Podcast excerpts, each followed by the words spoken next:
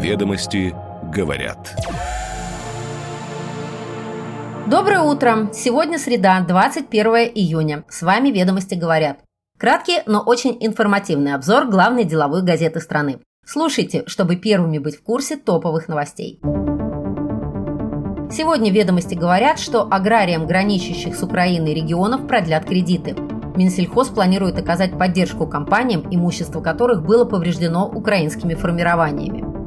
Райфайзенбанк проиграл суд компании, который отказал в открытии рублевого счета. Яндекс отказался от планов по развитию рекрутинговой платформы. Лабораторная сеть Helix планирует открыть диагностические центры и пункты бесконтактной сдачи анализов в странах ближнего зарубежья. От турецкого центробанка на ближайшем заседании ждут независимости и первого за два года повышения процентной ставки. В ходе начавшегося 20 июня визита премьер-министр Индии Моди встретится с президентом США Джо Байденом, а также выступит в Конгрессе. Теперь детали. Ведомости говорят. Минсельхоз может на год перенести для сельхозпроизводителей пограничных регионов срок оплаты процентов и основного долга по краткосрочным и инвестиционным кредитам. Проект постановления, содержащего это решение, будет обсуждаться до 3 июля. Дополнительную поддержку получат аграрии, имущество которых пострадало в результате обстрелов со стороны вооруженных формирований Украины или террористических актов, следует из документа. Для пролонгации кредитов необходимо будет предоставить акт обследования поврежденных объектов специальной комиссией. В случае, если это невозможно из-за оперативной обстановки, достаточно будет предоставить письмо главы муниципалитета или регионального органа агропромышленного комплекса с подтверждением причинения ущерба. Льготные кредиты предоставляются по максимальной ставке 5% производителям растеневодческих культур, птицеводческим и животноводческим компаниям. Краткосрочные предоставляются на срок до 2 лет, инвестиционные – до 12 лет.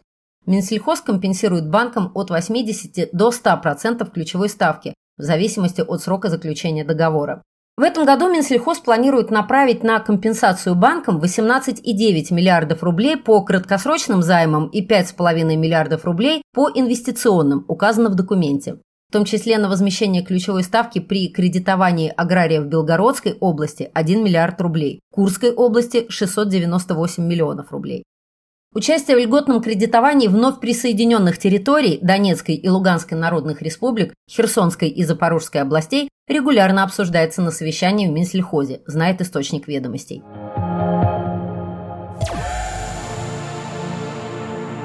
Райфайзенбанк проиграл суд компании «Право и финансы», который отказал в открытии рублевого счета.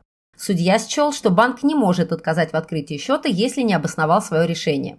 3 ноября 2022 года, еще до того, как Райфайзенбанк приостановил открытие счетов новым клиентам, «Право и финансы» подали онлайн-заявку на оформление договора для ведения хозяйственной деятельности. Компания предоставила все документы, выполнила предусмотренные Центробанком требования и подтвердила готовность оплачивать услуги банка. Тот в открытии счета отказал. По общим нормам банки не имеют права отказывать клиенту в открытии счета. Это обязанность, наложенная наличием лицензии, следует из материалов суда.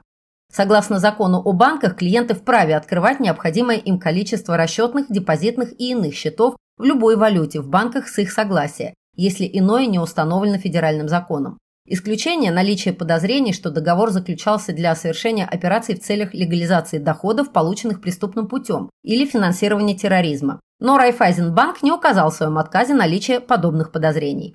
Если банк оспорит решение, ему придется доказать, что право и финансы открывали счет с целью нарушения законодательства, говорят опрошенные ведомостями юристы. Уходящим из России банкам будет проблематично сворачивать бизнес-процессы. Выданная им лицензия ЦБ обязывает их выполнять взятые на себя обязательства, чем являются открытие счета и проведение операций.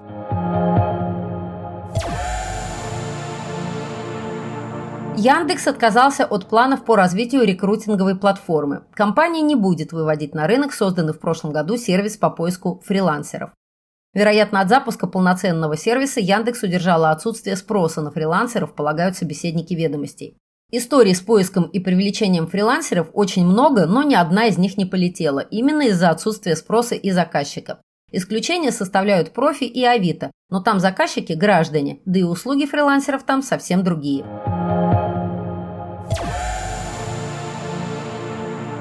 Лабораторная сеть Helix планирует открыть диагностические центры и пункты бесконтактной сдачи анализов по франшизе в странах ближнего зарубежья, в частности Азербайджане, Армении, Грузии, Узбекистане, Таджикистане и Киргизии, рассказала ведомостям заместитель генерального директора лабораторной сети Дарья Горякина. В этих странах живет много россиян, объясняют в компании.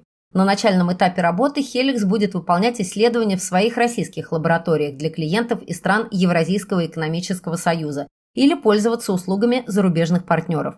По мере роста бизнеса Helix рассматривает возможность запуска собственных мощностей в каждом государстве, где будет присутствовать бренд сети. При этом в Казахстане, где диагностические центры сети работают еще с 2020 года, Helix планирует открыть лабораторию уже до конца этого года.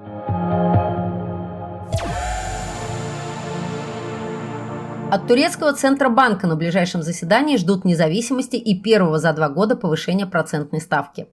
Несмотря на победу, нынешний президент Турции Эрдоган помнит, что почти половина избирателей выступила против него, в том числе из-за проводимой экономической политики.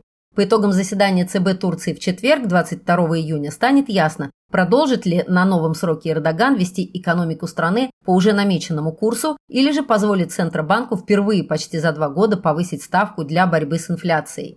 Единого мнения среди аналитиков, в том числе международных, относительно движения процентной ставки нет. Политику Эрдогана сложно предсказать. Некоторые экономисты, например, ожидают повышения недельной ставки до 40% с текущих 8,5%, что станет ее первым повышением с марта 2021 года. Другие дают прогноз роста ставки до 25%. За последний год курс лиры к доллару на Форексе обвалился на 36,4%, а после победы Эрдогана на выборах с 28 мая турецкая валюта потеряла почти 20%, и достигла нового исторического минимума на уровне 23,6 лиры за доллар. Переставший проводить независимую политику Центральный банк Турции с 2021 года снизил ставку с 19% до текущих 8,5%. Через низкие ставки власти стремились поддержать кредитование и экономический рост, но такая политика резко обесценила лиру и раскрутила инфляционную спираль. Осенью прошлого года инфляция превышала 85%. Сейчас годовая инфляция в Турции достигает почти 40% при цели 5%. Если ставка все-таки будет поднята, это будет означать, если не отход, то постепенную коррекцию монетарной и в целом экономической политики правительства, считают эксперты. Президент помнит, что ведущей темой оппозиции на выборах была тяжелая социально-экономическая ситуация, и сам он пытался продемонстрировать успехи своей монетарной политики в виде технического развития страны и роста экспорта.